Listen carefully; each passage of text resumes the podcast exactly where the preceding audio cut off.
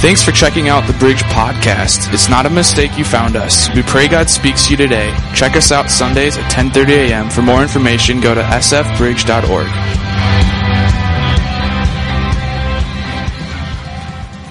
Crazy love. Isn't that story just remarkable of Hosea? Man, I tell you what, if you don't know the story, we're finishing it today. We've been talking about crazy love these last eight weeks, and this story is so powerful. You see a story of a gentleman who is called by God, the prophet, to go and marry the prostitute, and he goes and he does this. And after he marries her, she falls away, she sins, she messes up. In fact, she continues to even do it. And even so, Hosea still loves his wife Gomer, still goes after her. She goes through all of this. She tries it on her own way, tries to do her own things. And then we see right here at the end, they get reunited together, they get married together. And just an incredible, passionate display of a God who loves you. And so today, I want to just ask you to do this. I want to just ask you to open your heart to receive whatever it is that God wants to speak to you this morning because it's hard for us to realize that God's love for us is so deep, so vast, so wide that we can't even really comprehend exactly what it means. And so I just want you to to allow God to speak to you this morning. Um, before we jump in, I want to say just a couple things. Um, you know, kudos, I agree. Kudos to Derek. And, uh, you know, he is our associate pastor here and I know he's back in the K5, so he can't even hear us right now. But um, I just want to say this: him and his wife Meg, what an incredible asset! What an incredible group of people in this church. You know, the millennium generation gets made fun of a lot. You know it if you're a millennial, and uh, I believe that they are a display of raising that bar high. And we have seen that within our, our youth ministry. We've seen that within our kids ministry and uh, you know, just him and I just learning as we go, and it's just cool to see the younger generation, um, especially last week, and to see Derek come back, man, he was he was just pumped. He was he was ecstatic. So that was awesome. A couple other things um, that I want to say, and, and, just ask you to focus in with me here, um, has to do with you. And uh, have you ever had to eat humble pie? Does it taste good? I don't like the taste of humble pie but I've I've had it quite a few times. And a few weeks ago, um, I, I, shared with you on Sunday morning, and, and I shared with you that the city had allowed us with the parking lot here to do one lift outside. If you don't know, we have to do this parking lot by August 22nd. And I had shared with you that we get to do one lift. Well, it was my naivety that I said that, and here's what happened. Um, we had said that we're going to be able to do three inches, and then the city said, well, you have to do three and a half. And so we, I said, all right, well, it's the same price, just thicker, be a couple thousand more, but not much. Had that in the numbers reflected that I'd given you. After the fact, talked to our contractor, and our contractor said, no, Chris, you missed it. We actually have to do two lifts, and it's going to cost eleven thousand five hundred more. And I have been super scared, super nervous, filled with anxiety, not sleeping at night because I knew I had to come back and eat humble pie in front of all of you and share that, which is like the most discouraging thing you could possibly share. So I've been praying all week, and I was like, you know, this week, God, we're going to be faithful no matter what. People have, you know, given above and beyond.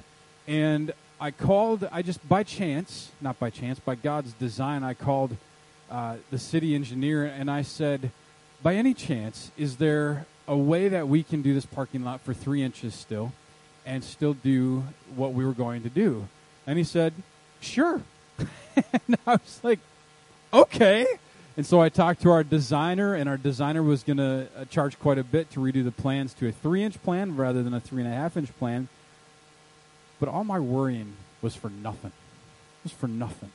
And it's just so awesome that God stepped in. We get to do one lift. We get to do it for three inches. The numbers I gave you were the right numbers. And so I praise God that I don't have to totally eat humble pie, but I wanted you to bring you along on my experience. So can we give God some praise? Come on, man. Can we turn this up just a hair, Dick? That'd be great, man. Um, the the other thing I want to say is this: God is so in control, and, and I might not get to all my message, and if I don't, you have notes, you can get the rest of it. The end of it's not that good as the beginning, anyway.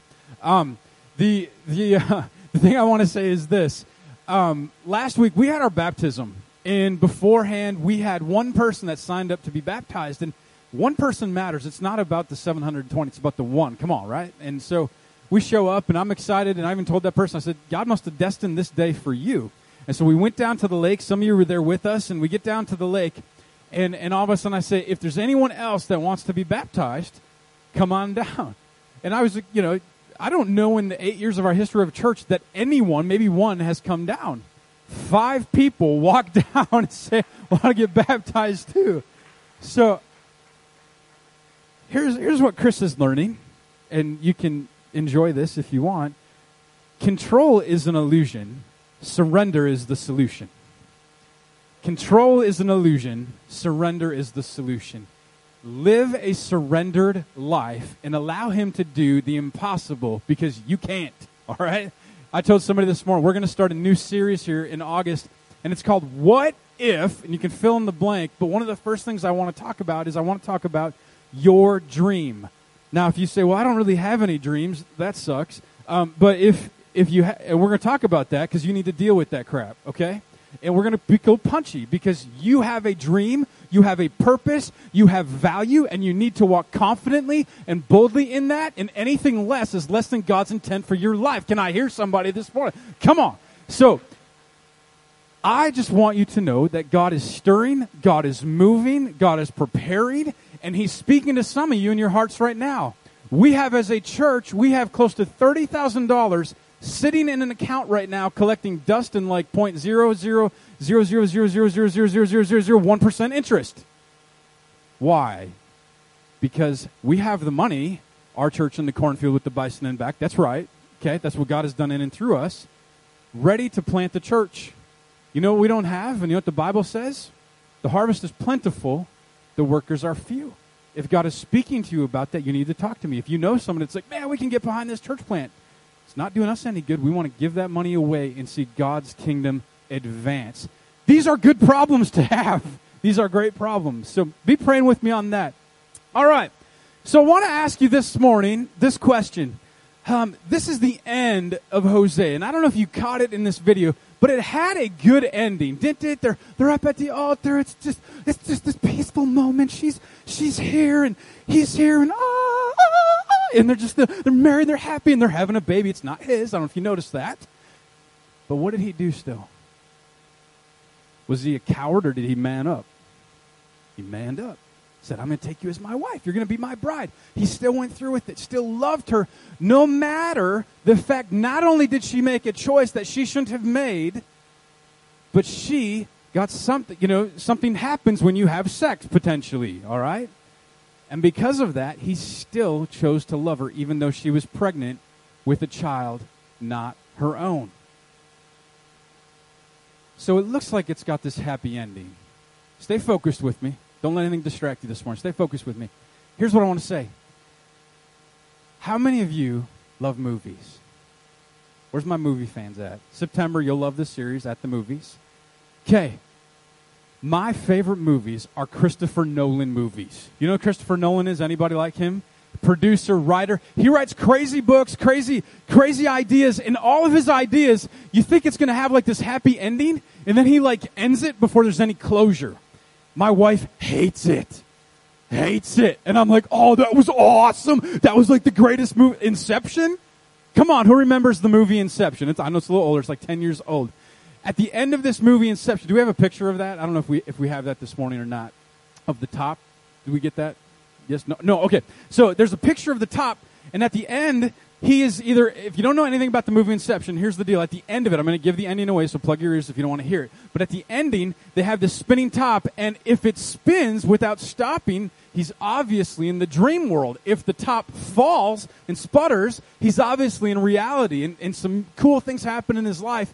And so Christopher Nolan and great cinematography effects. He cues right in on it. He zooms in on it, and you're just watching the top just spin, and you're like, "What's going to happen?" Boom, credits roll. And I was like, yeah. My wife's like, I'm going to break the flipping TV. I mean, just like, never seen her so violent in my life. I was like, man, it's just, that's why she doesn't watch Law and Order. It's the same kind of thing. So it's left wide open. And so you have this choice. Okay? You have this choice. You and I are Gomer. Remember, Gomer's the wife. Don't name your kids that. We've been over that. Okay? Hosea represents God within this marriage in this video. we have a choice to accept his crazy love or not to accept his crazy love. At the end of the book, all of a sudden it looks like everything's perfect. The one thing the movie misses, this little clip, is just one verse out of the entire book of Hosea that will just wreck you. Because all of a sudden you go, wait, I thought it was a happy ending. You get to decide, okay? You get to decide. Remember those books at the library you could use to, you know, pick your journey? What were those called? You remember those where you could go to the next chapter? Choose your own journey. Yeah, there you go. All right. So here's what I want you to do. Open up with me to First Chronicles chapter 1 verse 11 through 12. All right, I've got 10 minutes left and I'm still in my introduction. So, uh, yeah, we're not even going to get through most of this. So I'll give it all to you. You have it in front of you.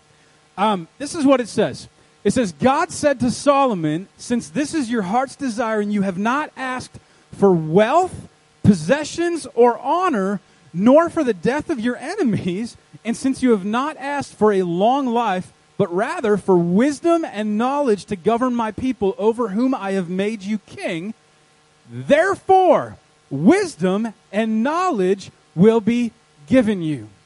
Here's Solomon, he's David's son. He's built some of the most extravagant temples. Queen of Sheba brings him gifts, all, all these different things. He's, he's like one of the wealthiest men in the world.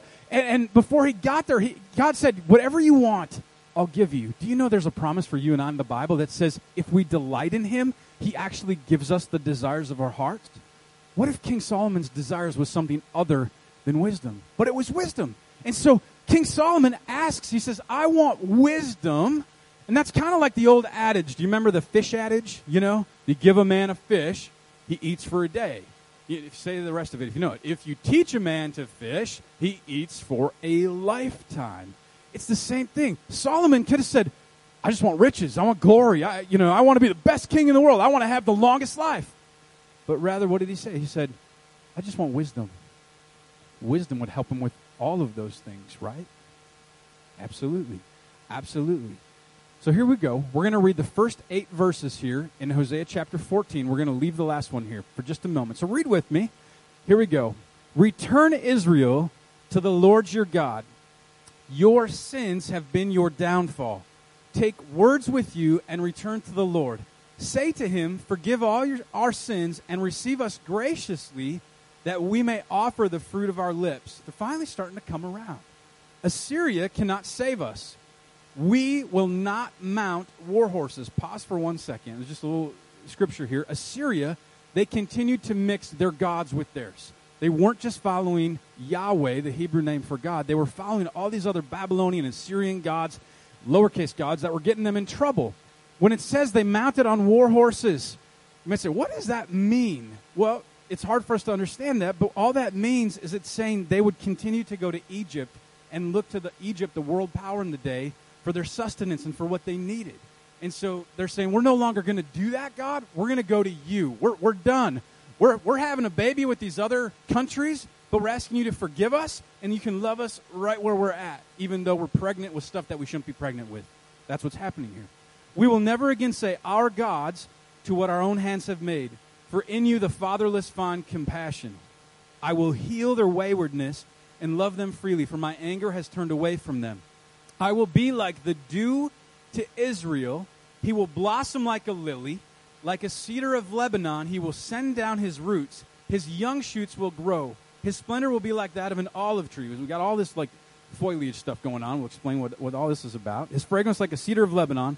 People will dwell again in his shade. They will flourish like the grain, they will blossom like the vine. Israel's fame will be like the wine of Lebanon. Ephraim, what more have I to do with idols? I will answer him and care for him. I'm like a flourish, flourishing juniper. Your fruitfulness comes from where? Comes from me, says God. Comes from me. Okay, so what's going on here? You know, if you've read along Hosea as we've gone through this, some of it's like, huh? Right? If you've ever read any of the prophetic books in the Bible, hope you're, you're probably going, "What in the world did I just read?" Here's what's taking place right here. Let's just unpack it a little bit. So he describes three different foliage, or three different plants or trees, if you will. The first is the lily, okay? Lily depicts lovely growth. There's one other thing within Scripture that the lily depicts. Do you know what it is? Jesus. Lily of the field. Okay, lily of the valley. It depicts Christ. And so the reason it depicts this is because it was this beautiful growth, but it wasn't enough. And so Hosea, the author, he describes this one more thing. He says, um, not only does the lily have growth, but it also, we want you, Israel, or us, to have a firm foundation that never ends, a duration, of firmness. And so the cedars of Lebanon, here's the catch these were the best cedars that you could possibly have. In fact, King Solomon's temple was actually built by these cedars. It was the greatest, like, rooted tree they had. It was just an incredible, they were beautiful. They were great for lumber. And so he says, these have duration and they're, they're stand tall. They won't give up. But they're fruitless. So then he not only adds the beauty of growth, the firmness, but then the fruitfulness. Where does that come from? Where does that come from? The peace bearing fragrance of an olive tree. And so he brings all three of these together. It's just this beautiful, poetic, um, you know, basically, uh, you know, just prophetic word for Israel and for you and I saying, this is what our walk with God is supposed to be like. This is it. Here's what I love. This, this is my favorite part of the message. All of these plants don't grow on their own. They require sun. They require water. They require the roots to grow deep. So the only way that this can flourish is through God depicted by Hosea. If you're with me and you're, you're following me, say, oh yeah. All right. Then he says, You're also like the wine of Lebanon. So we go from plants to booze. Why? Okay? What's going on here? The wine of Lebanon in this time was celebrated. It was an incredible flavor, an incredible aroma, and then it was also used for medicinal properties in that day. And so he's saying, man, you're going to be like that. You're going to be a healing in this land. You're going to be healed, and you're also going to heal. You see, healed people help heal people. Hurt people hurt people. And he's saying, we want Israel to be whole as God wants us to be whole. Now, it seems poetic. It seems like this beautiful ending. Let's just end it here. This is it. And then we turn it into a Christopher Nolan kind of movie where it ends right here. And, uh, you know, it's almost like that's the end. Any of you Marvel fans? How, how many, you like, like the Marvel movies? Okay. How many have come to, like, you just, you just hate the way they end lately? You know? Anybody? You know, we saw Ant Man and Wasp this week and Infinity Wars, and I was like, what are you doing? They're just making money. That's what they're doing. And if you know Marvel, anything about Marvel, what's the one thing that they do that no other movie does? They do it at every one of their movies. At the end, when it ends, is that the end? No, what happens? If you don't know this, after the credits, there's either one or two more scenes. So you got to sit there and roll through, you know, three million names. By the way, if you're having a baby, great thing to do because you get so many different ones right in front of you. We've got a lot of you having babies right now. So there you go. Go see a Marvel movie. You'll get an idea. And then they paint this other thing. You're like, what just happened? And so here's the last verse of the entire book of Hosea. There's no way I'm going to get through all of this, all the notes you have with you. This is it, verse 9. It says here, Who is wise?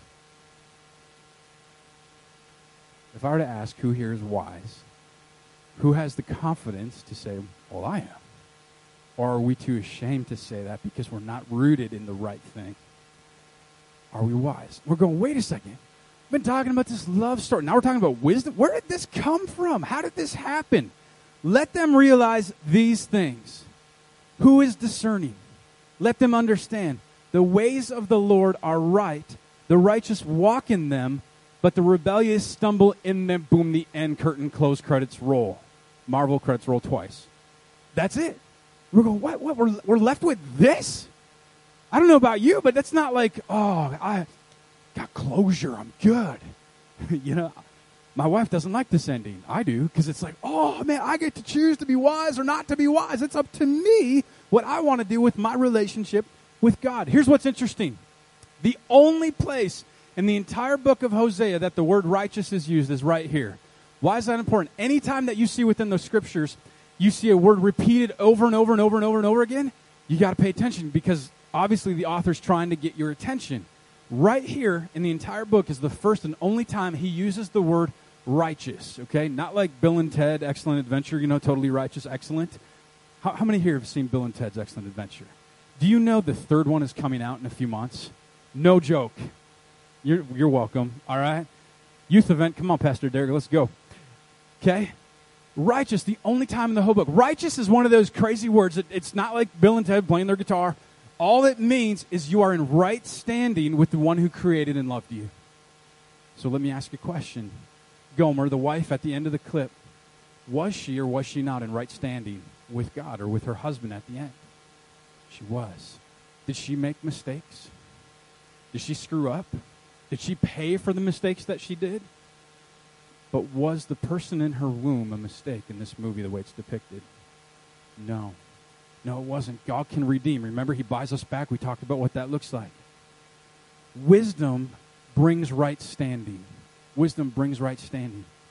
See, a long time ago, when I was a youth pastor 80 years ago, one of the things that I asked my youth kids, and I got to see some of them today, some of them are part of our church, and I love that. I absolutely love it. Other, other than the fact it makes me feel really old they're all having like babies now. I'm Grandpa Chris. And uh, forgive me if I fall down and take a moment. Um, I asked our youth group kids once, and I said, Hey, I said, I just want to be real with you. We need to be like Solomon and ask God for wisdom no matter where we're at in life. We have to seek that. Don't don't. Well, God, I want to. I want to be prosperous. I want to leave my kids an inheritance.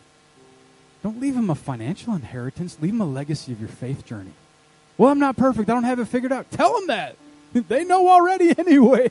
okay, share that with them. Hey, I want to leave this for you eventually.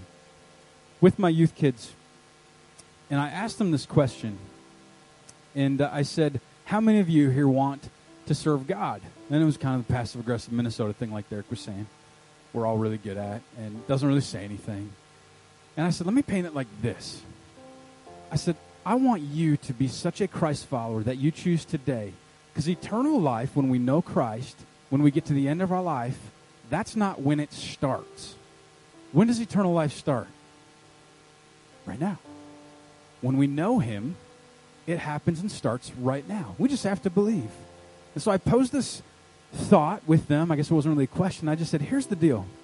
I said, if you believe in Jesus Christ with your whole heart, that's the beginning of wisdom, is you know the fear of God and asking Jesus in.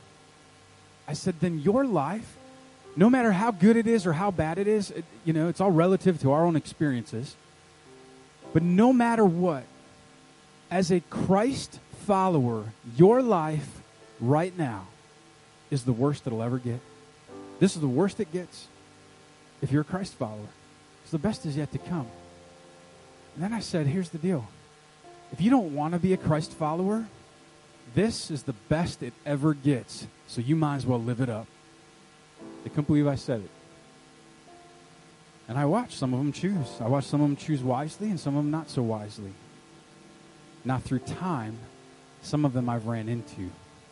And I've seen that God has changed their heart brought him back to him, asked them, and he's accepted them just like we saw. It's not too late for you. It's not too late for your neighbors you've asked a hundred times to come to church with you. You know, we're doing the block party in September. It's not too late. It's not too late to bring somebody with you. But ask God for wisdom. Seek His wisdom. Crazy love comes through a fear of God and a healthy fear of God, a reverence towards Him. Now, I've got a bunch of notes you have. I didn't even get through like a third of my message here this morning. And what I want to ask you, just you can look at them, you can ask me later. I'm just going to give you these five points. I'm just going to throw them at you really quick because we're going to pray and close in just a minute. If you're wise, the first step is to trust and fear the Lord. Trust and fear Him. Two, if you're wise, you're going to hate sin and want to live a holy life. This is in your notes. Three, if you're wise, you'll be filled with assurance and confidence. If you're not confident in your walk with God, it's because you haven't asked Him for wisdom and you don't yet fear Him. Fear Him. Because the opposite of confidence isn't arrogance, it's a false pride saying, I'm not good enough. You're good enough. Four, if you are wise, you will experience true peace, joy, riches, honor, and long life. When I say riches here, I'm not talking Lamborghini. The legacy you want to leave behind. Where are your riches at? You know, Bible says wherever your heart, there, there's your treasure. Where is that for you? And the last is this if you lack it, ask it. Let me show you this last scripture here. And this is in James chapter 1 5, if we can toss that up. Oh, you're way ahead of me. Awesome. I love it. Okay. if you don't like reading the Bible, can I just tell you, you need to start because there's so much humor in the Word of God. Look at this.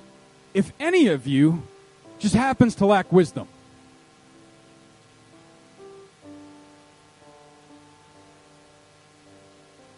you know, everybody, that's for everybody other than my teenagers, okay? That was a joke and it was funny.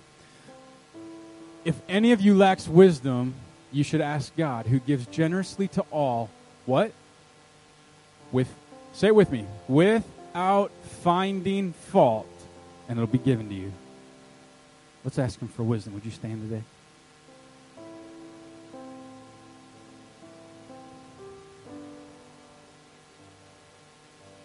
Let me just say this. Within the book of Hosea, we see a pattern, and this pattern happens over and over and over again. We see Gomer constantly run away from Hosea. And finally, finally, in chapter 14, you know, before it says ask for wisdom, we see her go back to her husband.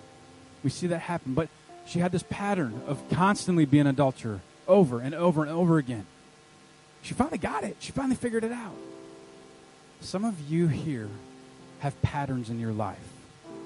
You know, what's the pattern that you see happening? You might have to ask somebody who can see it objectively. What's the pattern in the way you respond to a loving God? What's the pattern that happens to you with work? What's the pattern that you do in or out of church? What's the pattern you go, you know what? I'm stuck in this pattern, and until we ask for wisdom, God will not give it. He says He'll give it to us without fault. He won't find fault in us, but He'll give it to us. What pattern do we have that we know is not a godly pattern? Ask God for wisdom, and He will deal with it. This has been a podcast of the Bridge Church. Have a great week. Stop in Sunday sometime and visit. If you would like to give, you can do so online at sfbridge.org. Have a great week.